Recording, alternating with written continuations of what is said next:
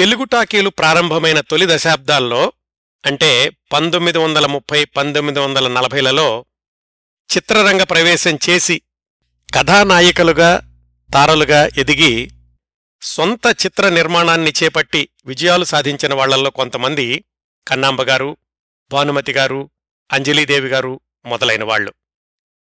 వీరికోవలోనే ఇంచుమించు వీరి కాలంలోనే సినీరంగ ప్రవేశం చేసి నటిగా, గాయనిగా, కథానాయికగా ఎదుగుతూ సినిమా నిర్మాణాన్ని ప్రారంభించి అందులోనూ విజయం సాధించిన తార లక్ష్మీరాజ్యం. కన్నాంబ, భానుమతి, అంజలీదేవి గార్ల పేర్లు వినిపించినంత తరచుగా లక్ష్మీరాజ్యం గారి పేరు వినిపించకపోవచ్చు, కానీ ఒక్క నర్తనశాల చిత్రం చాలు లక్ష్మీరాజ్యం గారు ఎవరో ఈ తరానికి పరిచయం చేయడానికి. భర్త శ్రీధర్ రావు గారితో కలిసి స్థాపించిన రాజ్యం పిక్చర్స్ బ్యానర్లో పదకొండు సినిమాలు నిర్మిస్తే తమిళంతో కలుపుకొని అందులో అధిక శాతం చక్కటి విజయం సాధించిన చిత్రాలే. నర్తనశాల ఘన విజయం, అంతర్జాతీయ పురస్కారాల గురించైతే వేరే చెప్పాల్సిన అవసరం లేదనుకుంటాను. చిత్ర నిర్మాణంలోకి దిగడానికి ముందే పదిహేను సంవత్సరాలు తెలుగు సినిమాల్లో కథానాయికగానూ ఇతర పాత్రలలోనూ సమర్థవంతమైన నటిగా పేరు తెచ్చుకున్నారు లక్ష్మీరాజ్యం గారు. కొడవటిగట్టి కుటుంబరావు గారు ఆంధ్ర సచిత్ర వారపత్రికకు ఇన్ఛార్జిగా ఉన్న రోజుల్లో అంటే పంతొమ్మిది వందల యాభై ప్రాంతాల్లో నా అభిమాన తార అని ఒక శీర్షిక ఉండేది. వివిధ రంగాల్లోని ప్రముఖులు తెలుగు సినిమాల్లో తమకు ఎవరంటే ఇష్టం, ఎందుకు అని వ్రాస్తుండేవాళ్లు. ఆ శీర్షికలో ఒక వారం శ్రీశ్రీ గారు రెండే రెండు వాక్యాలు రాశారు. నా అభిమాన తార ఎవరా లక్ష్మీరాజ్యం, ఎందుకా నటనలో చిత్తశుద్ధికి. నటనలో చిత్తశుద్ధి అన్న రెండు పదాలు చాలు లక్ష్మీరాజ్యం గారి ప్రతిభ గురించి చెప్పుకోవడానికి. ఆమె తన పదమూడు సంవత్సరాల వయసులో పంతొమ్మిది వందల ముప్పై ఐదులో సినీరంగ ప్రవేశం చేయడానికి ముందే రంగస్థల నటిగా, గ్రామ్ఫోన్ రికార్డుల గాయనిగా పేరు తెచ్చుకున్నారు. తన నలభై సంవత్సరాల వెండితెర జీవితంలో గాయనిగా, నటిగా, కథానాయికగా, నిర్మాతగా వివిధ రంగాల్లో తనదైన ముద్ర వేశారు. ఆమె నటించిన సినిమాలకు, ఆమె నిర్మించిన సినిమాలకు కూడా అనేక ప్రత్యేకతలున్నాయి. అవేమిటో ఒకదాని తర్వాత ఒకటి చూద్దాం. లక్ష్మీరాజ్యం గారు నటించిన మొట్టమొదటి చిత్రం పంతొమ్మిది వందల ముప్పై ఐదులో విడుదలైన శ్రీకృష్ణ తులాభారం. తర్వాత రోజుల్లో ప్రముఖ తారలైన కాంచనమాల, రేలంగి, ఋష్యేంద్రమణి వీళ్లందరూ కూడా అదే మొదటి చిత్రంగా నటించారు. సాలూ రాజేశ్వరరావు గారు బాలకృష్ణుడిగా సినీరంగ ప్రవేశం చేసిన తొలి చిత్రం శ్రీకృష్ణలీలలు. దాంట్లో రాధ పాత్ర పోషించింది లక్ష్మీరాజ్యం గారే. అది ఆమెకు రెండవ చిత్రం. అది కూడా పంతొమ్మిది వందల ముప్పై ఐదులోనే విడుదలయ్యింది. పంతొమ్మిది వందల నలభై మొదట్లో కడపకు చెందిన ప్రముఖ లాయర్ ఉమామహేశ్వరరావు అనే ఆయన మూడంటే మూడే సినిమాల్లో నటించారు. మూడింట్లో కూడా ఆయనే హీరో. వాటిల్లో రెండు సినిమాల్లో హీరోయిన్ లక్ష్మీరాజ్యం గారే. అవి పంతొమ్మిది వందల నలభైలో విడుదలైన ఇల్లాలు, పంతొమ్మిది వందల నలభై మూడులో విడుదలైన పంతులమ్మ. తరువాతి రోజుల్లో ప్రముఖ రాజకీయ నాయకుడై సిక్కిం, మహారాష్ట్ర రాష్ట్రాలకు గవర్నర్గా కూడా పనిచేసిన కోన ప్రభాకర్రావు గారు అంతకుముందు సినిమా హీరో అన్న విషయం ఎక్కువ మందికి తెలియకపోవచ్చు. కోన ప్రభాకర్రావు గారు హీరోగా నటించిన మొట్టమొదటి చిత్రం మంగళసూత్రం. అది పంతొమ్మిది వందల నలభై ఆరులో విడుదలయింది.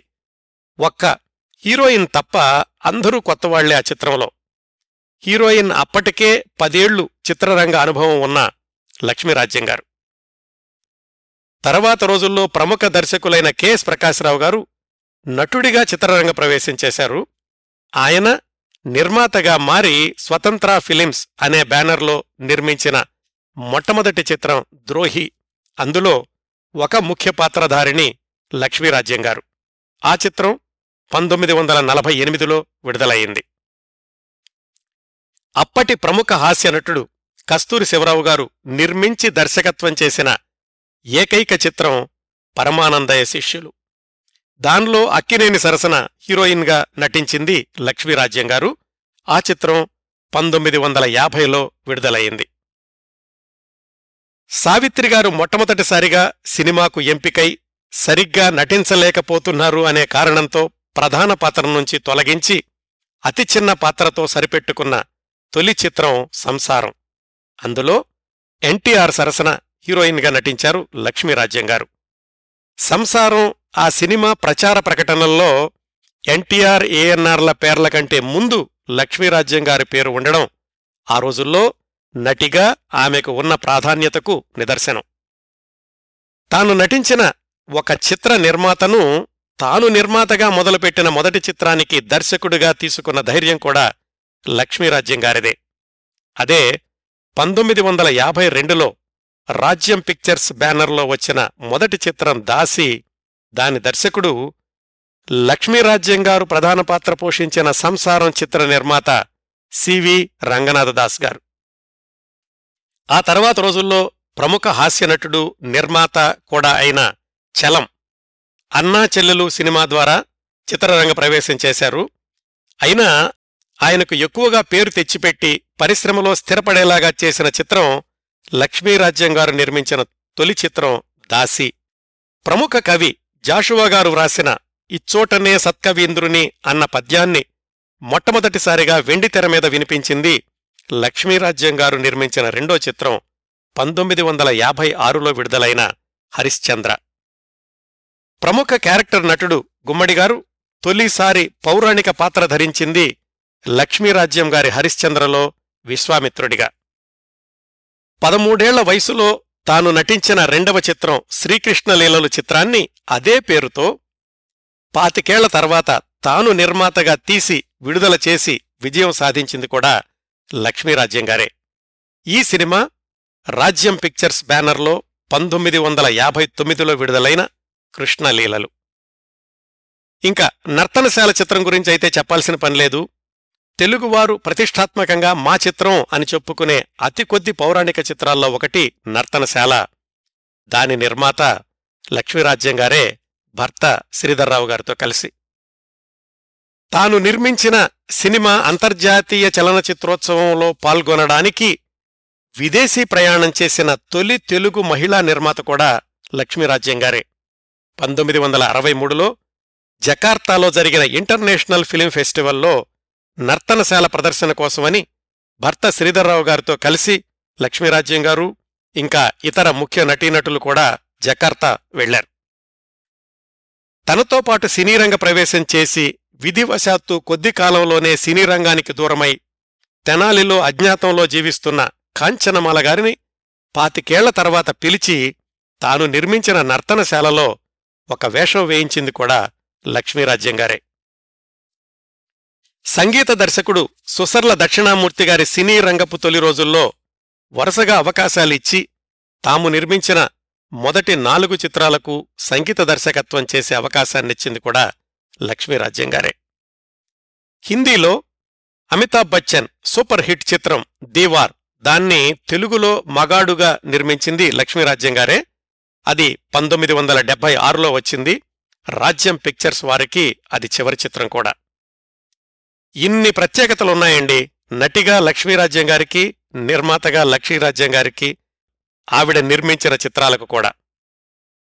ఇప్పటి వరకు మనం చెప్పుకున్నవన్నీ లక్ష్మీరాజ్యం గారి చలనచిత్ర జీవితాన్ని విహంగ వీక్షణంలా చూపించే బుల్లెట్ పాయింట్స్ మాత్రమే.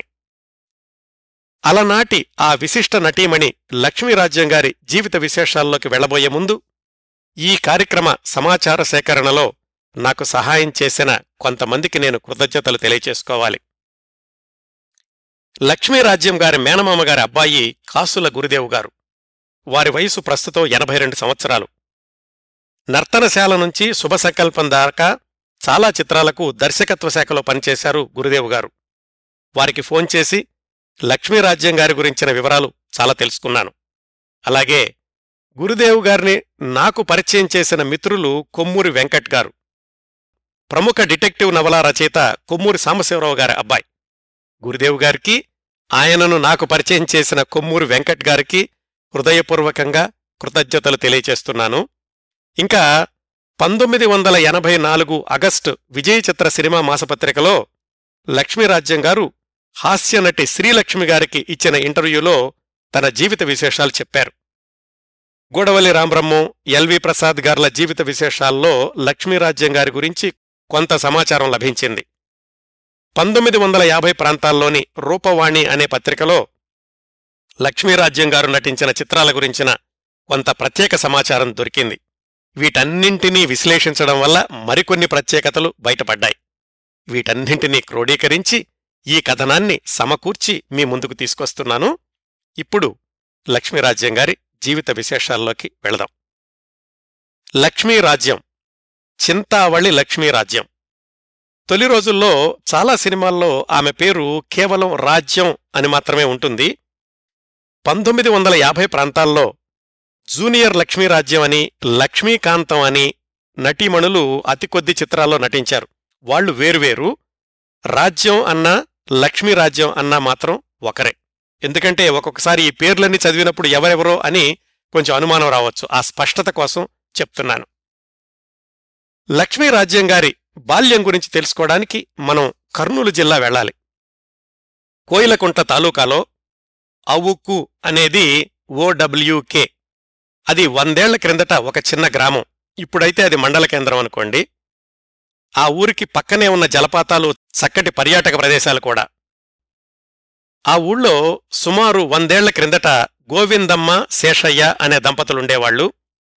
వాళ్ల ప్రథమ సంతానం పంతొమ్మిది వందల ఇరవై రెండులో జన్మించిన లక్ష్మీరాజ్యం గారు.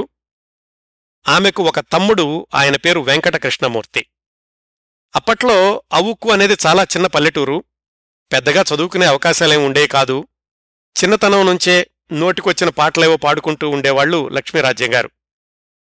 అప్పట్లో పల్లెటూళ్లలో ఏకైక వినోద సాధనం రంగస్థల నాటకాలు. వాళ్ల ఊరికి వచ్చిన ప్రతి నాటకం తప్పనిసరిగా చూస్తూ ఉండేది అంత చిన్న వయసులోనే ఆమె. ఆమె బాబాయి నరసింహం గారు లక్ష్మీరాజ్యం గారికి సంగీతంలోనూ నృత్యంలోనూ శిక్షణ ఇప్పించారు. ఆ రోజుల్లోనే ఒక సంఘటన ఏం జరిగిందంటే, సన్యాసి రాజుగారు అనే ఆయన, వాళ్ల అబ్బాయి ఏడెనిమిది సంవత్సరాల వయసుంటుంది, అతను హరికథలు బాగా చెబుతుంటే అతన్ని తీసుకుని ఆంధ్రదేశంలోని వివిధ ప్రాంతాలకు వెళ్లి ఆ కుర్రవాడితోటి శ్రీరామనవమి పందెళ్లలోనో లేకపోతే పెళ్లిళ్లలోనో హరికథలు ఏర్పాటు చేస్తూ ఉండేవాళ్లు. ఆ క్రమంలో ఆయన నంద్యాల దగ్గర నల్లగట్ల అనే ఊళ్ళో కొంతకాలం ఉండి ఆ చుట్టుపక్కల గ్రామాల్లో వాళ్ల అబ్బాయి హరికథల్ని ఏర్పాటు చేశారు. అది తెలుసుకున్న లక్ష్మీరాజ్యం గారి పెద్దలు లక్ష్మీరాజ్యం గారికి ఆ కుర్రవాడి దగ్గర హరికథలో శిక్షణ ఇప్పించారు. ఆ హరికథా శిక్షణ తర్వాత ఆమె నిజానికి హరికథా కళాకారిణి అవుదామనుకున్నారట అంత చిన్న వయసులోనే. ఇంతకీ ఆ శిక్షణ ఇచ్చినటువంటి బాల హరికథా కళాకారుడెవరో కాదు, తర్వాత రోజుల్లో సుప్రసిద్ధ సినీ సంగీత దర్శకుడు సాలూరి రాజేశ్వరరావు గారు. ఈ సంఘటన జరిగినప్పుడు బహుశా వాళ్ళిద్దరికీ ఏ ఎనిమిది తొమ్మిది సంవత్సరాల వయసు ఉంటుంది. ఆ తర్వాత నాలుగేళ్లకి వాళ్ళిద్దరూ కూడా సినీరంగ ప్రవేశం చేస్తామని, సాలూరి రాజేశ్వరరావు గారు శ్రీకృష్ణుడు వేషం వేస్తే తాను రాధ వేషం వేస్తానని, అంత చిన్న వయసులో ఆ ఇద్దరూ కూడా ఊహించే అవకాశం ఏమాత్రం లేదు. హరికథా కళాకారిణి కావాలనుకున్నారు. కానీ ఆమె జీవితం మరొక మలుపు తిరిగింది. ఎందుకంటే ఆ రోజుల్లోనే బనగానపల్లి నుంచి వచ్చిన ఓ జ్యోతిష్యుడు ఆ చిన్నపిల్లని చూసి, ఈ పాప పెద్దయ్యాక మంచి పేరు తెచ్చుకుంటుంది, పది మంది గర్వించే స్థాయికి చేరుతుంది అని జాతకం చెప్పాడు. ఆ విషయం ఆమె మేనమామ కాసుల వెంకట్రామయ్య గారి మనసులో గాఢంగా నాటుకుపోయింది. అప్పట్లో ఆటాపాటా నేర్చుకున్నా నేర్చుకుంటున్న మేనకోడలకి మంచి పేరు తెచ్చిపెట్టే రంగం ఏముంటుందా అని ప్రయత్నాలు మొదలుపెట్టారు ఆమె మేనమామ కాసుల వెంకట్రామయ్య గారు. ఈ వెంకట్రామయ్య గారు అబ్బాయే గురుదేవు గారు, మనకి విశేషాలన్నీ చెప్పిన ఆయన. ఆ సమయంలో వాళ్ల ఊరికి ఒక నాటక బృందం వచ్చింది.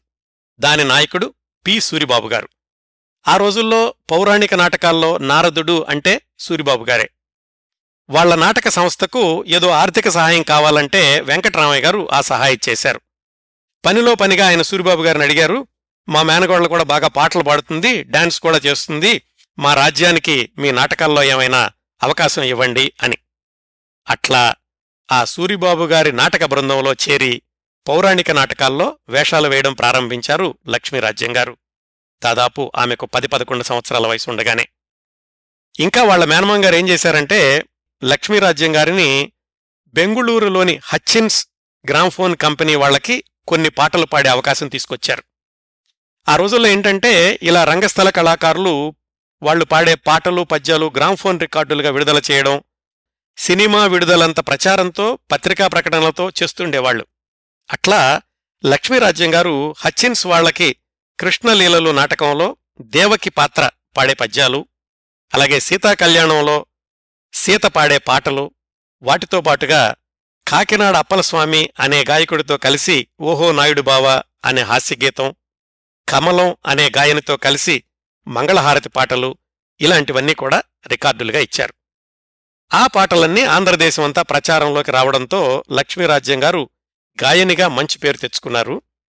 ఇటు రంగస్థలం మీద కూడా చింతామణి నాటకంలో చిత్ర అనే పాత్రలోనూ, శ్రీకృష్ణ తులాభారం నాటకంలో నళినిగాను పేరు తెచ్చుకుంటున్న సమయంలో పంతొమ్మిది వందల ముప్పై నాలుగు చివర్లో ఆమెకు సినిమాల్లో నటించే అవకాశం వచ్చింది. ఎలాగంటే, అప్పటికింకా మద్రాసులో తెలుగు సినిమాల నిర్మాణం ప్రారంభం కాలేదు. అటు కలకత్తా లేదా ఇటు బొంబాయిలో తెలుగు సినిమాలు నిర్మాణం జరుగుతూ ఉండేది. కలకత్తాలో కాళీ ఫిలిమ్స్ కంపెనీ అనేవాళ్లు శ్రీకృష్ణ తులాభారం అనే సినిమా తీద్దామనుకుని ముఖర్జీ అనే బెంగాలీ అతన్ని దర్శకుడిగా తీసుకున్నారు. తెలుగు తెలిసిన వ్యక్తి కావాలి కాబట్టి రాజారావు అనే తెలుగు అతన్ని కూడా దర్శకుడిగా తీసుకున్నారు. అంటే ఆ సినిమాకి ఇద్దరు దర్శకులన్నమాట, ఒకళ్ళు బెంగాలీ ఒకళ్ళు తెలుగైన. ఈ రాజారావు గారికి సినిమా నటీనటుల్ని ఎంపిక చేసే బాధ్యత ఇచ్చారు. సినీ నటీనటులంటే ఆ రోజుల్లో రంగస్థలం మీద వేషాలు వేసేవాళ్లే. వాళ్లనే కాస్త పాటలు పాడగలిగే వాళ్ళని వెతికి తీసుకురావాలి. అలా ఆ రాజారావు అనే ఆయన ఆంధ్రదేశమంతా తిరుగుతూ తెనాలిలో కాంచనమాల గారిని, కాకినాడలో ఆంధ్ర చార్లీ చాప్లిన్ అనేవాళ్లు గండికోట జోగినాథం అనే ఆయన ఆయన్ను, అలాగే బెజవాడ వచ్చాక ఋష్యేంద్రమణి, ఇంకా ఇదిగో ఇప్పుడు మనం మాట్లాడుకుంటున్న లక్ష్మీరాజ్యం, ఇలా ఇంకా మరికొంతమందిని ఎంపిక చేశారు ఆ రాజారావు గారు. వీళ్ళందరినీ రైలెక్కించి కలకత్తా తీసుకెళ్లారు. లక్ష్మీరాజ్యం గారితో సంబంధం లేదు కానీ ఈ సందర్భంలో జరిగిన ఒక చిన్న ఆసక్తికరమైన సంఘటన చెప్తాను. కాకినాడ నుంచి గండికోట జోగినాథం గారితో పాటుగా ఇంకో కుర్రాడొచ్చాడు. అతనైతే రాజారావు గారి లిస్టులో లేడు కానీ ఏదో ఒక వేషం దొరకపోతుందా అని ధైర్యంగా కలకత్తా వెళ్ళిపోయాడు. అతను ఎట్లాగో నిర్మాతలను ఒప్పించి ఒక చిన్న వేషం సంపాదించాడు. ఎవరు? ఆ విడిగా వచ్చినటువంటి కుర్రాడు. అతడి పేరు ఆర్ వెంకట్రామయ్య అని ఉంటుంది ఆ సినిమా ప్రచార ప్రకటనలో. ఆయనెవరో కాదు, రేలంగి గారు. నిజానికి అందులో రేలంగి గారు మూడు చిన్న పాత్రలు వేశారు. లక్ష్మీరాజ్యం గారికేమో తాను రంగస్థలం మీద వేసే నళిని పాత్రనే ఇచ్చారు. ఆ విధంగా లక్ష్మీరాజ్యం గారి మొట్టమొదటి చిత్రం శ్రీకృష్ణ తులాభారం అనే సినిమాలో నళిని పాత్ర. ఆమెతో పాటుగా మరొక అరడజను మంది తొలిసారిగా వెండితెరకు పరిచయం అయ్యారు. లక్ష్మీరాజ్యం గారి వయసు అప్పుడు కేవలం పదమూడు సంవత్సరాలు. ఆమెను కలకత్తా తీసుకెళ్లి జాగ్రత్తగా చూసుకోవడం ఇలాంటివన్నీ కూడా వాళ్ల మేనమామ వెంకట్రామయ్య గారే చూసుకునేవాళ్లు. నాలుగైదు నెలలు కలకత్తాలోనే ప్రొడక్షన్ వాళ్లు ఏర్పాటు చేసిన బస్సులో ఉండి ఆ సినిమా షూటింగ్ పూర్తి చేసుకున్నాక వెనక్కి రాగానే వెంటనే మరో సినిమాకి అవకాశం వచ్చింది లక్ష్మీరాజ్యం గారికి. అది మద్రాసులో నిర్మాణమైన రెండో తెలుగు చిత్రం శ్రీకృష్ణలీలలు. పివి దాసు గారి గురించిన కార్యక్రమంలో ఈ సినిమా గురించి చాలా విశేషాలు మాట్లాడుకున్నాం. ఇందులో తొలిసారిగా బాలకృష్ణుడు వేషం వేసింది సాలూ రాజేశ్వరరావు గారైతే రాధ పాత్రకు లక్ష్మీరాజ్యం గారిని ఎంపిక చేసుకున్నారు. వాళ్ళిద్దరూ కూడా ఈ సంఘటన జరగడానికి మూడు నాలుగు సంవత్సరాల క్రిందట ఆయన హరికథ నేర్పితే లక్ష్మీరాజ్యం గారు హరికథ నేర్చుకున్నారు. ఈ శ్రీకృష్ణలీలలు సినిమా సెంటిమెంటల్గా లక్ష్మీరాజ్యం గారికి ఎంత ఇష్టమంటే దాదాపుగా ఇందులో దృశ్యాలే చాలా వరకు తీసుకుని ఒక పాతికేళ్ల తర్వాత ఆమె సొంతంగా కృష్ణలీలలు అనే సినిమా తీశారు. దాని విశేషాలు మనం టైం లైన్ ప్రకారం తర్వాత తెలుసుకుందాం. శ్రీకృష్ణలీలలు విజయం తర్వాత వెంటనే పివి దాసు గారు తన సొంత దర్శకత్వంలో మొదలుపెట్టిన శశిరేఖా పరిణయం మాయాబజార్, దానిలో సత్యభామ పాత్రకు ఎంపిక చేసుకున్నారు లక్ష్మీరాజ్యం గారిని. ఇలా చిత్రరంగ ప్రవేశం చేసిన మొదటి రెండేళ్లలోనే, అంటే పంతొమ్మిది వందల ముప్పై ఐదు ముప్పై ఆరు సంవత్సరాల్లో మూడు సినిమాల్లో వేషాలు దొరికాయి లక్ష్మీరాజ్యం గారికి. అయితే అవన్నీ కూడా చిన్న పాత్రలే అవడంతో పెద్దగా గుర్తింపు రాలేదు. అవకాశాలు కూడా ఇబ్బడి ముబ్బడిగా ఏం వచ్చి పడలేదు.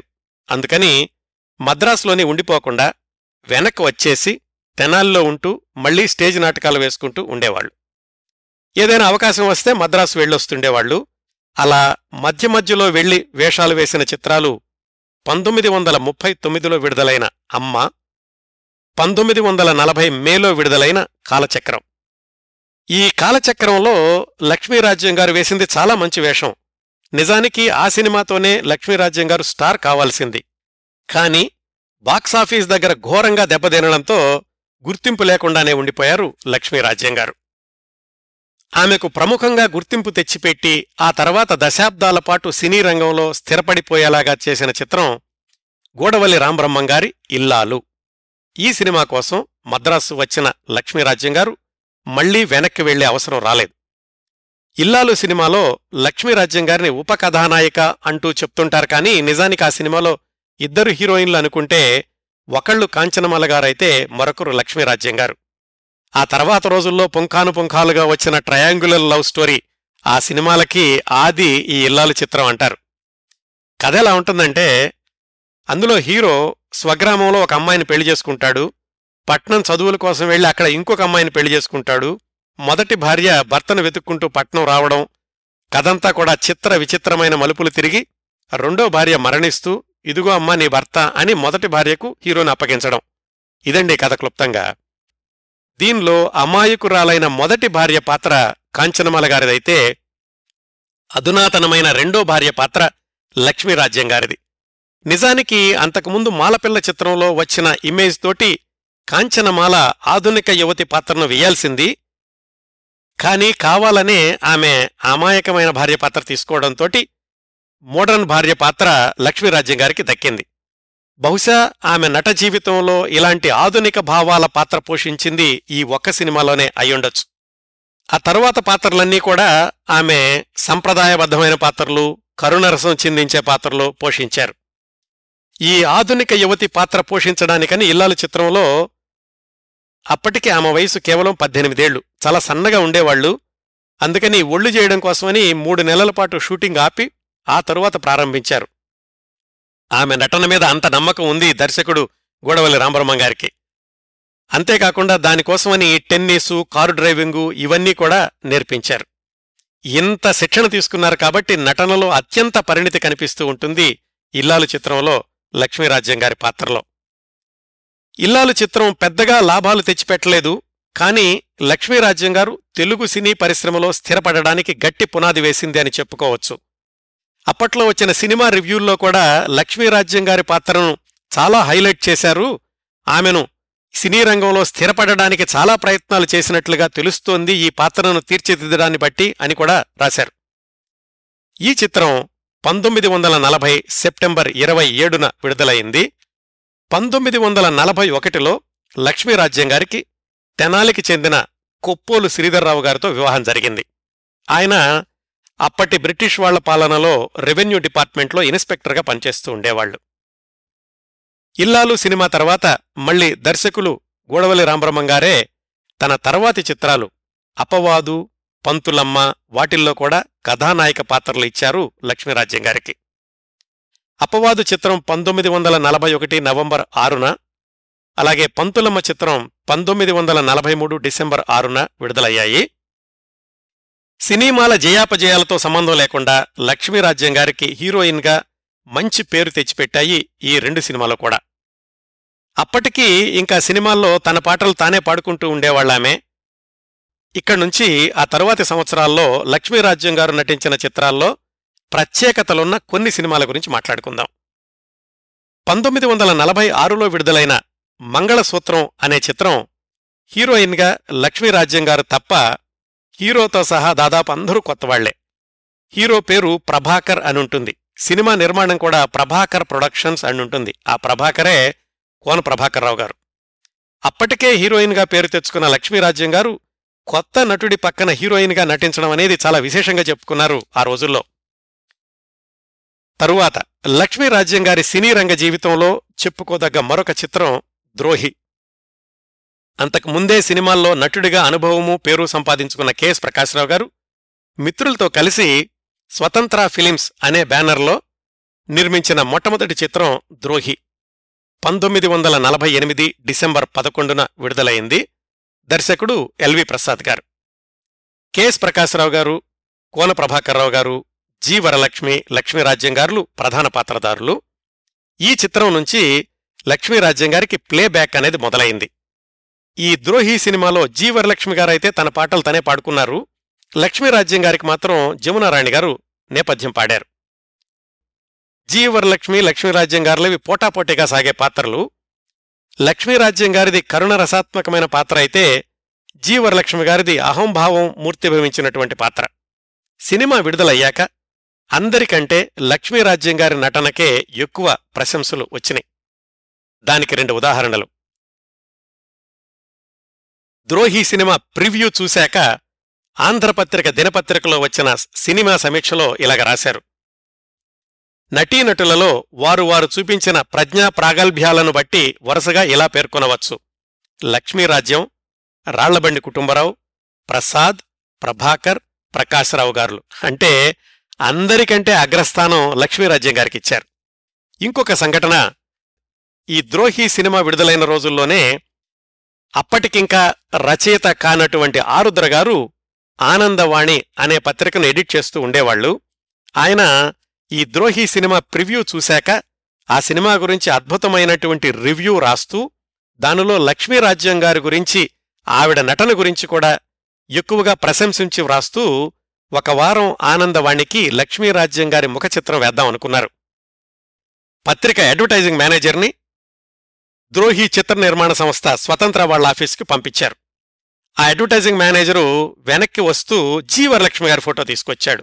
ఆరుద్ర గారి కోపం వచ్చింది. ఇదేమిటయ్యా, నిన్ను లక్ష్మీరాజ్యం గారి ఫోటో తీసుకురమ్మని పంపించాను, నువ్వు జీవరలక్ష్మి గారి ఫోటో తెచ్చావేంటి అని అడిగారు. అతను చాలా నిస్సహాయంగా, ఏమోనండి నాకేం తెలియదు, మరి వాళ్ళు అదే ఇచ్చారు, నన్నేం చేయమంటారు అన్నాడు. నువ్వేం చేయవసరం లేదు, నేనే చూసుకుంటాను అని ఎకాయకి ఆరుద్ర గారే త్యాగరాయనగర్లో ఉన్న స్వతంత్ర వాళ్ళ ఆఫీస్కి వెళ్లారు. అక్కడ ప్రొడక్షన్ ఎగ్జిక్యూటివ్గా శాస్త్రి గారు ఉండేవాళ్లు. ఆయన అప్పట్లో స్వతంత్ర శాస్త్రి అనేవాళ్లు.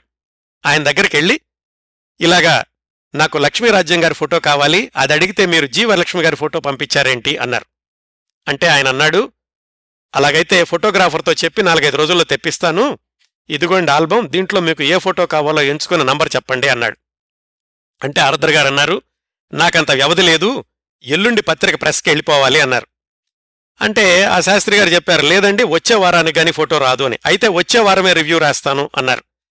ఆ తర్వాత ఆయన, ఆ ప్రొడక్షన్ ఎగ్జిక్యూటివ్ గారు మల్లాది రామకృష్ణ శాస్త్రి గారితోటి పరోక్షంగా చెప్పించారు. ఏమనంటే, నాయనా నీకు సినిమా బాగా నచ్చుండొచ్చు, లక్ష్మీరాజ్యం గారి నటన కూడా నీకు బాగా నచ్చుండొచ్చు, కానీ ఇక్కడ కొన్ని వ్యాపార సూత్రాలుంటాయి. జీవరలక్ష్మి గారి చిత్రం ముఖ చిత్రంగా వేస్తేనే వాళ్లకు మనకి అడ్వర్టైజ్మెంట్ ఇస్తారు, అందువల్ల అలా సర్దుకుపో, నువ్వు నీకు ఆమె నటన మీద అంత అభిమానం ఉంటే తర్వాత ప్రత్యేకంగా వ్రాద్దుగానిలే అని సర్ది చెప్పారు ఆరుద్ర గారికి. ఆ తర్వాత కొద్ది సంవత్సరాలకి మళ్ళా లక్ష్మీరాజ్యం గారు నిర్మాత అయి ఆరుద్ర గారు ఆమె నిర్మించిన సినిమాలకు పాటలు రాయడం, అదంతా వేరే కథ అనుకోండి.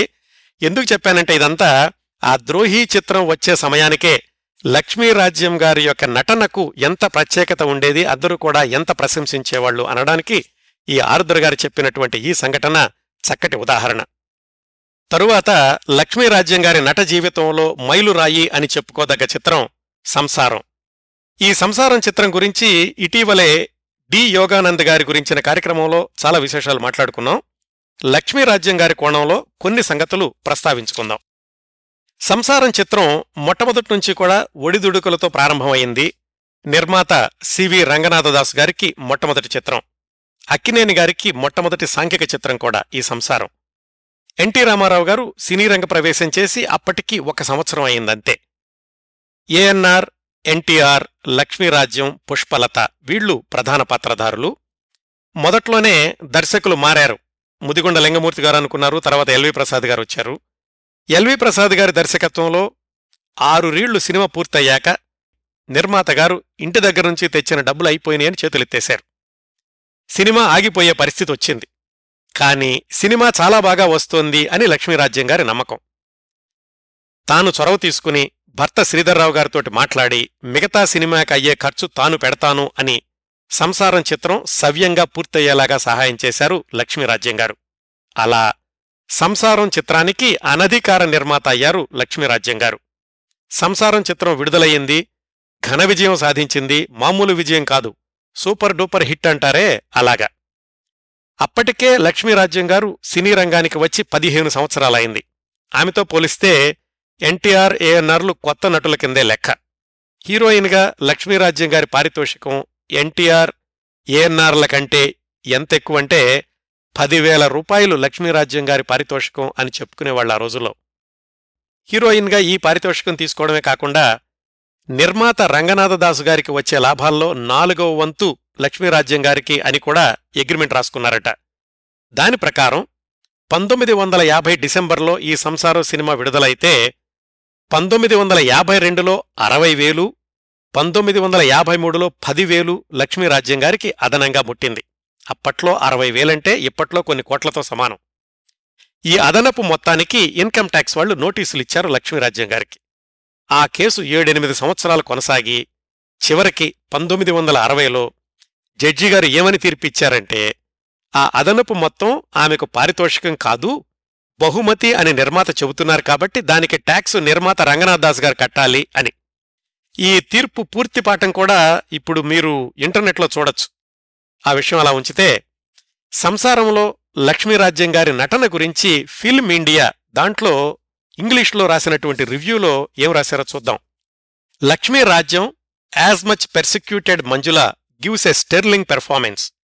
This is a piece of happy casting, for Lakshmi has a face that reflects innocence and look of philosophic resignation which could stand the utmost inhumanity without even a sigh of protest. Lakshmi Rajyam's performance will be difficult to surpass. ఆమెతో పాటుగా నటించినటువంటి పుష్పలత గారి నటనను లక్ష్మీరాజ్యం గారి నటనకు పోలుస్తూ ఈ film India వాళ్లే ఏం రాశారంటే, every effort has been made to build up Pushpalata as a star, but it must be frankly said that she fails to raise to expectations. She looks very much like an animated doll in contrast to very human Lakshmi Rajyam who steals the picture. ఇంతగా లక్ష్మీరాజ్యం గారి నటనను ఆంగ్ల పత్రికలు కూడా పొగిడినాయి ఆ రోజుల్లో. అలాగే సంసారం చిత్రంలో లక్ష్మీరాజ్యం గారి సహజ నటనకు ఒక ఉదాహరణ.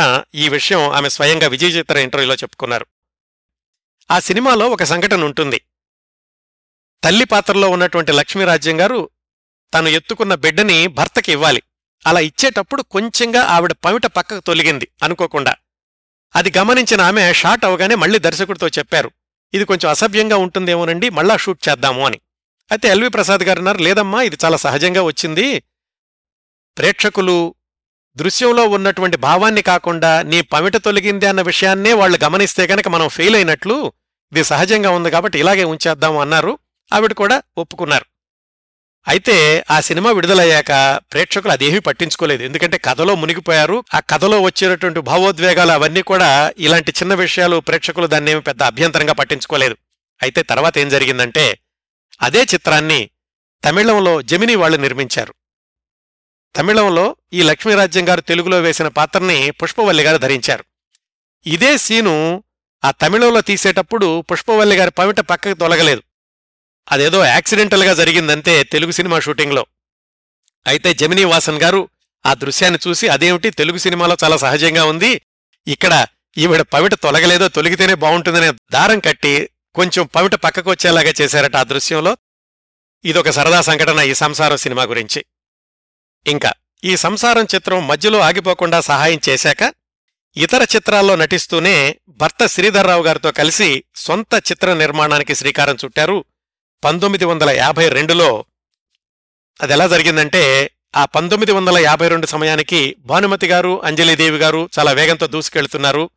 కొత్తగా వచ్చిన సావిత్రి గారు కూడా చకచక అవకాశాలు అందిపుచ్చుకుంటున్నారు, కృష్ణకుమారి గారు, జానకి గారు. అలాగే వాళ్ళందరి మధ్యన తాను కథానాయికగా ఎంతకాలం కొనసాగగలను అని లక్ష్మీరాజ్యం గారు ప్రశ్నించుకున్నాక, సరే కథానాయిక కాకపోతే ప్రధాన పాత్రలు కావాలి, ప్రధాన పాత్రలు తాను అనుకున్నవే రావాలి అంటే అంతకాలం వేచి చూడాలి, ఇలా చేసే బదులు మనమే సొంత నిర్మాణ సంస్థను స్థాపించి నాకు కావలసిన పాత్రను నేనే సృష్టించుకుంటే బావుంటుంది కదా అన్న ఆలోచన నుంచి రూపుదిద్దుకున్న రాజ్యం పిక్చర్స్ వారి మొదటి చిత్రం దాసి.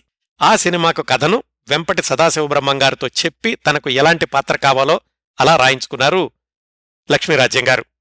ఆ సినిమా ప్రారంభిస్తున్నప్పుడు అప్పటికి రాజశ్రీ పిక్చర్స్ అనే పేరుతోటి సుందర్లాల్ నహతా గారు కూడా సినిమాలు తీస్తున్నారు.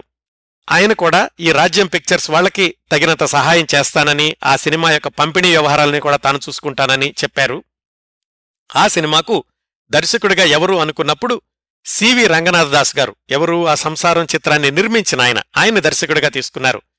నిర్మాత దర్శకుడు ఎలా అవుతాడు అంటే సివి రంగనాథదాస్ గారి నేపథ్యాన్ని గమనిస్తే కనుక ఆయనకి దర్శకుడవడానికి అన్ని అర్హతలు ఉన్నాయని తెలుస్తుంది.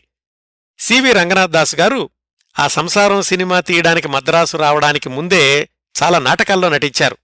ఆత్రేయ గారితో కలిసి నాటకాల్లో నటించారు. ఆయనది నెల్లూరు దగ్గర వెంకటగిరి. నాటకాల్లో వేయడమే కాకుండా ఆంధ్ర అభ్యుదయ రచయితల సంఘం అనేటటువంటి సంస్థను కూడా స్థాపించారు. అంటే ఆయనకు అప్పటికే నాటకాల్లోనూ, దర్శకత్వంలోనూ, నటనలోనూ, అలాగే రచనలోనూ కూడా చక్కటి అభిరుచి ఉండేది. ఆ నేపథ్యంతోటి సివి రంగనాథదాస్ గారిని తన మొదటి చిత్రం దాసికి దర్శకుడిగా ఎంపిక చేసుకోవడమే కాకుండా ఎల్వి ప్రసాద్ గారి దగ్గరికెళ్ళి, ఇలాగా నేను మొట్టమొదటి చిత్రం తీద్దాం అనుకుంటున్నానండి, రంగనాథదాస్ గారు దర్శకత్వం చేస్తారు, మీరు కొంచెం పర్యవేక్షణ చేసి పెట్టండి అని అడిగారు. ఎల్వి ప్రసాద్ గారు అలాగేనమ్మా, తప్పనిసరిగా చేస్తాను అన్నారు. ఆ విధంగా దాసి చిత్రం సివి రంగనాథదాస్ గారి దర్శకత్వంలో ప్రారంభమైంది. ఆ చిత్రం పంతొమ్మిది వందల యాభై రెండు నవంబర్ ఇరవై ఆరున విడుదలైంది. లక్ష్మీరాజ్యం గారు తాను కావాలని వ్రాయించుకున్నటువంటి పాత్ర కాబట్టి ఆవిడకి కొట్టిన పిండిలాగే ఉంది. ఎన్టీ రామారావు గారు అలాంటి పాత్రలో నటించడం చాలామంది ఆశ్చర్యపోయారు. ఎందుకంటే ఆయన అప్పటికే పాతాళ భైరవి, పల్లెటూరు ఇలాంటి సినిమాలతోటి మాస్ హీరోగా ఎదుగుతున్నారు. కానీ దీంట్లో కాస్త కరుణరసం ఉప్పొంగేటటువంటి పాత్ర, అలాగే సినిమా మొదలయ్యాక కొద్దిసేపటికే పాత్రలన్నీ కూడా తెల్ల జుట్టుతో వచ్చేస్తుంటాయి ఎన్టీ రామారావు గారు కూడాను. ఆయన ఎందుకు నటించారా అని చాలామంది ముందులో ఆశ్చర్యపోయారు. కానీ ఆ సినిమా విడుదలై విజయం సాధించాక ఎన్టీ రామారావు గారు ఎలాంటి పాత్ర అయినా నటించి ఒప్పించగలరు అనడానికి ఇదొక ఉదాహరణ అని ఎన్టీ రామారావు గారి నటనను కూడా అందరూ మెచ్చుకున్నారు. తెలుగులో చక్కటి విజయం సాధించింది. మొట్టమొదటి చిత్రమే వాళ్ళకి లాభాలు తెచ్చిపెట్టింది. లక్ష్మీరాజ్యం గారు అలాగే శ్రీధర్ రావు గారు కలిసి ఆలోచించుకుని ఆ సినిమాని తమిళంలో కూడా తీస్తే బావుంటుంది అని వేలైకారి మగల్ అనే పేరుతోటి తమిళంలో పునర్నిర్మించారు. ఆ సినిమా పంతొమ్మిది వందల యాభై మూడు సంక్రాంతికి తమిళంలో విడుదలైంది. కానీ తెలుగులో సాధించినంత విజయం సాధించలేదు. కాకపోతే నష్టాలు మాత్రం తెచ్చిపెట్టలేదు. ఈ దాసి చిత్రానికి సంబంధించి ఇంకొక విశేషం ఏమిటంటే దానికి మొట్టమొదటగా సంగీత దర్శకుడు సుబ్బరామన్ గారు. అయితే ఆయన అకస్మాత్తుగా కన్నుమూసినప్పుడు అలా సగంలో మిగిలిపోయిన చాలా సినిమాలకు సిఆర్ సుబ్బరామన్ గారి శిష్యులు విశ్వనాథన్ రామ్మూర్తి గారు పూర్తి చేస్తే తన దాసి చిత్రానికి మాత్రం సంసారం చిత్రానికి సంగీత దర్శకులైన సుసర్ల దక్షిణామూర్తి గారితో మిగిలిన పాటలు పూర్తి చేయించారు లక్ష్మీరాజ్యం గారు. అప్పట్నుంచి నర్తనశాల వరకు కూడా సుసర్ల దక్షిణామూర్తి గారినే తమ సొంత సినిమాలకు సంగీత దర్శకుడిగా కొనసాగించారు ఆమె. దాసి చిత్ర విజయం తర్వాత రాజు పేద, చెడపకురా చెడేవు ఇలాంటి చిత్రాల్లో నటిస్తూనే పంతొమ్మిది వందల యాభై ఆరులో రాజ్యం పిక్చర్స్ వాళ్లు తీసిన చిత్రం హరిశ్చంద్ర, అది పంతొమ్మిది వందల యాభై ఆరు మే ముప్పై ఒకటిన విడుదలైంది. మొట్టమొదట్లో ఎన్టీ రామారావు గారిని హరిశ్చంద్రుడి వేషానికి అనుకున్నారు. ఎందుకంటే వాళ్ల మొదటి విజయవంతమైన చిత్రం దాసిలో ఎన్టీ రామారావు గారే హీరో కదా. కానీ పంతొమ్మిది వందల యాభై ఆరు వచ్చేసరికి ఆయన తీరికలేని నటుడైపోయారు. ఆయన కాల్షీట్స్ అడ్జస్ట్ కాకపోవడంతో సిహెచ్ నారాయణరావు గారిని హరిశ్చంద్రుడి పాత్రకు తీసుకుందాం అనుకున్నారు. అయితే పారితోషికం విషయంలో ఏదో సరిగా బేరాలు కుదరక ఎస్వి రంగారావు గారిని హరిశ్చంద్రుడి పాత్రకు ఎంపిక చేసుకున్నారు. జంపన చంద్రశేఖరరావు అనే ఆయన దర్శకత్వం. లక్ష్మీరాజ్యం గారు నిర్మించిన తమ రెండో చిత్రం ఈ హరిశ్చంద్ర కూడా ఘన విజయం సాధించింది. రాజ్యం పిక్చర్స్ బ్యానర్ని నిలబెట్టడమే కాకుండా ఎస్వి రంగారావు, గుమ్మడి గార్లకు మంచి పేరు తెచ్చిపెట్టింది. సొంత సినిమాలు నిర్మిస్తూనే బయట సినిమాల్లో కూడా నటించేవాళ్లు అని చెప్పుకున్నాం కదా. ఈ హరిశ్చంద్ర చిత్రం పూర్తవుతున్న రోజుల్లోనే కేబీ తిలక్ గారు మొట్టమొదటిసారిగా దర్శకత్వం వహించి నిర్మించిన ముద్దు బిడ్డలో కూడా ఒక పాత్ర పోషించారు. అది చాలా తమాషా సందర్భం. ఏమైందంటే ముద్దుబిడ్డ చిత్రంలో మొట్టమొదటగా లక్ష్మీరాజ్యం గారు లేరు అసలు. దానిలో జమున గారి తోటికోడల పాత్రకి జీవరలక్ష్మి గారిని ఎంపిక చేసుకున్నారు. ఆ సినిమా ప్రారంభమై ఒక ఎనిమిదిరీళ్లు షూటింగ్ కూడా జరిగింది. ఎనిమిదిరీళ్లు అయ్యాక ఒకసారి సెట్లో జీవరలక్ష్మి గారు రచయిత రాసినటువంటి సంభాషణలు కాకుండా ఆవిడేవో మార్చి చెప్పడం ప్రారంభించారు. దర్శకుడు కేబీ తిలక్ గారు జీవరలక్ష్మి గారికి చెప్పారు, అమ్మా ఈ సంభాషణలన్నీ కూడా నేను, రచయితలు ఇద్దరూ కూడా కూర్చుని చాలా ఆలోచించి రాసినటువంటి సంభాషణలు, వీటిని మార్చొద్దు అని. జీవరలక్ష్మి గారు అప్పటికే టాప్ హీరోయిన్ గా ఉన్నారు. ఏం పర్వాలేదు, నేను మార్చేస్తాను, ఏమవుతుంది అని ఆవిడ వాదనకు దిగడంతోటి కేబీ తిలక్ గారు చాలా ధైర్యంగా ప్యాకప్ చెప్పేసి అమ్మా ఇంక మీరు మా సినిమాలో నటించవసరం లేదు అని జీవరలక్ష్మి గారిని బయటికి పంపించేశారు. ఆ జీవరలక్ష్మి గారి స్థానంలో లక్ష్మీరాజ్యం గారిని తీసుకుని మిగతా చిత్రం అంతా కూడా కొనసాగించారు. అంటే ఆ రోజుల్లో నిర్మాత దర్శకులకు లక్ష్మీరాజ్యం గారి నటన మీద ఎంత నమ్మకం ఉండేది అనడానికి ఈ ముద్దుబిడ్డ చిత్రం సందర్భంలో జరిగినటువంటి ఈ సంఘటన ఒక ఉదాహరణ.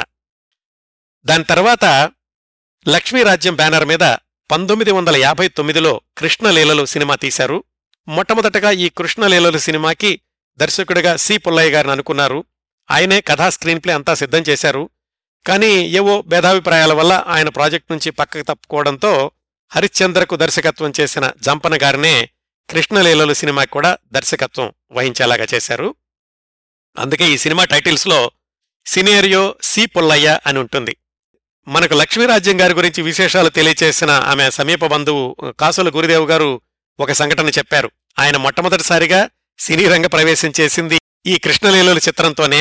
ఆ సినిమాలో ఆరుద్ర గారు రాసినటువంటి పాటల్ని ఫెయిర్ చేయడానికని ఆయన సంగీత దర్శకులు సుసర్ల దక్షిణామూర్తి గారితో కూర్చున్నప్పుడు ఆయన దస్తూరి చూసి సి పుల్లయ్య గారు చెప్పారట, దస్తూరి చాలా బాగుంది, నువ్వు బాగా చదువుకున్నావు కదా, దర్శకత్వ శాఖలోకి రావచ్చు కదా అని. అలా ఆయన తర్వాత నర్తనశాల చిత్రంతో దర్శకత్వ శాఖలోకి వెళ్లి లక్ష్మీరాజ్యం గారి చిత్రాలకే కాకుండా తర్వాత కూడా ఆయన చిత్రసీమలో కొనసాగారు. అది కాసుల గురుదేవు గారి గురించినటువంటి సంఘటన అనుకోండి. మళ్ళీ రాజ్యం పిక్చర్స్కి వస్తే, రాజ్యం పిక్చర్స్ వాళ్ల బ్యానర్ని చిరస్థాయిగా నిలిచిపోయేలాగా చేసిన చిత్రం నర్తనశాల. పంతొమ్మిది వందల అరవై మూడు అక్టోబర్ పదకొండున విడుదలైంది. ఈ సినిమా గురించి నాలుగైదు సంవత్సరాల క్రిందటే నేను పూర్తిస్థాయి కార్యక్రమం ప్రసారం చేశాను. యూట్యూబ్లో కిరణ్ ప్రభ స్పేస్ నర్తనశాల అని సెర్చ్ చేసి ఆ కార్యక్రమాన్ని వినొచ్చు. ఆ విశేషాలను కూడా ఇప్పుడు మళ్లీ పునరావృతం చేయడం లేదు. సినీ నటీనటులకి సాంకేతిక నిపుణులకు కూడా సిగ్నేచర్ సినిమాలు అని కొన్ని ఉంటాయండి. అంటే వాళ్ల పేరు చెప్పగానే ఆ సినిమా, ఆ సినిమా పేరు చెప్పగానే వాళ్ల పేరు గుర్తొస్తూ ఉంటాయి. అలాగా Rajyam pictures, NTR, Susarla Dakshinamurthy, L Vijayalakshmi, SVR, Savitri, గాయకుడు మంగళపల్లి బాలమురళీకృష్ణ గారు, కళాదర్శకుడు టీవీఎస్ శర్మ గారు, వీళ్లందరికీ కూడా సిగ్నేచర్ సినిమా నర్తనశాల. జాతీయ స్థాయిలో ద్వితీయ ఉత్తమ చిత్రంగా బహుమతి అందుకున్న మొదటి తెలుగు చిత్రం కూడా నర్తనశాలే అయింది. జకార్తా ఫిల్మ్ ఫెస్టివల్లో కూడా దాన్ని ప్రదర్శించారు. ఈ సినిమా విజయం తర్వాతే లక్ష్మీరాజ్యం, శ్రీధర్ రావు గారు తెనాలిలో రాజ్యం పిక్చర్ ప్యాలెస్ అనే సినిమా థియేటర్ను కూడా నిర్మించి చాలా కాలం దాన్ని కొనసాగించారు. నర్తనశాల చిత్రానికి సంబంధించి ఇంకొక విశేషం ఏంటంటే, దాదాపుగా ఇరవై ఐదు సంవత్సరాల తర్వాత కాంచనమాల గారు మళ్లీ కెమెరా ముందుకు రావడం. కాంచనమాల, లక్ష్మీరాజ్యం ఇద్దరూ ఒకేసారి ఒకే చిత్రంతో పంతొమ్మిది వందల ముప్పై ఐదులో సినీరంగ ప్రవేశం చేశారని చెప్పుకున్నాం కదా. లక్ష్మీరాజ్యం గారు మొట్టమొదట్లో సినీ రంగంలో నిలదొక్కుంటున్న రోజుల్లోనే కాంచనమాల గారు చకచకా ఎదుగుతూ మోస్ట్ గ్లామరస్ హీరోయిన్గా పేరు తెచ్చుకున్నారు.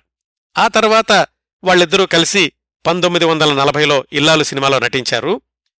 దురదృష్టవశాత్తు ఆ మరుసటి సంవత్సరమే కాంచనమాల గారు సినీ రంగ నిష్క్రమణ, దశాబ్దాల అజ్ఞాతవాసం మొదలైనవి.